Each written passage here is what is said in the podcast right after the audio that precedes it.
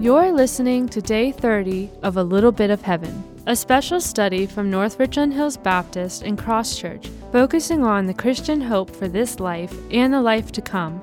Here's Pastor Scott Mays. How should we respond when a believer dies?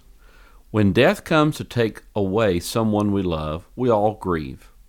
When a believer dies, though, our grief is mixed together with hope.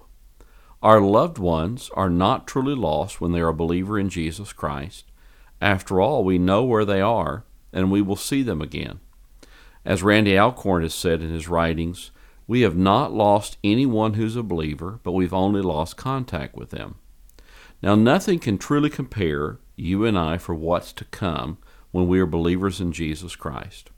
Give me a moment here to go to 2 Corinthians to whet your appetite for eternity. Here, Paul writes, For this light momentary affliction is preparing for us an eternal weight of glory beyond all comprehension.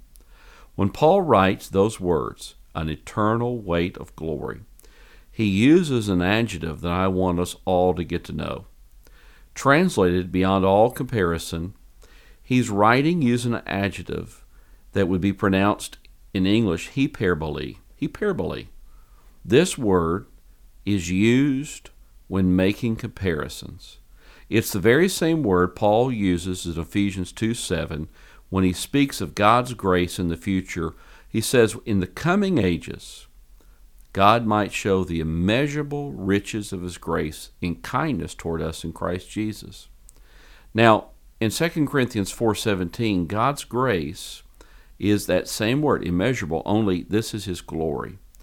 Paul says when comparing the present challenges of our lives, our Christian lives, the sheer amount of future glory that awaits all followers of Jesus Christ cannot be compared. And that word, hyperbole, is not used once, but twice. The glory that awaits us at our death is beyond all comparison, all measure. We don't have a yardstick to measure it by. We don't have a set of scales to weigh the glory that God has prepared for His children. We do not have words. And better yet, the Bible says it is eternal glory. When a tombstone is weathered several centuries from now, we may not be able to read the words on that tombstone, but your glory as a believer will not be diminished. Paul writes, I consider that the present sufferings of this present time are not worth comparing to the glory that's to be revealed to us. Now, we think about how should we respond when a believer dies, remember Job's life with me for a minute. Many of you know the story of how much this Old Testament figure suffered. But have you ever noticed, when you think about Job's children, that God gave him twice as much of everything except children? That is, before and after his suffering.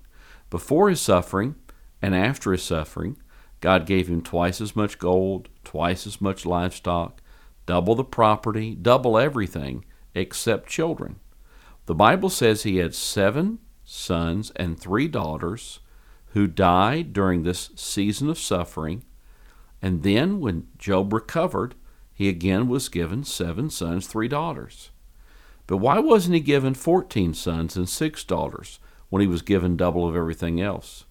And the answer is God regarded each of his seven sons and three daughters who have died as still alive. Yes, they may have been dead to Job's eye, but they were still visible to Job's faith. He had fourteen sons and six daughters after all, seven of which, ten of which, I should say, relocated to heaven. To help us think this whole idea, think of your children falling asleep upstairs. When they fall asleep upstairs, we're not anxious or worried that a child climbs the stairs at night, and we certainly don't cry. Why? Because we know we've not lost them, but we will see them again in the morning, right? This is exactly how it'll be when we've lost contact with those who believe in Jesus Christ. We will see them in the morning.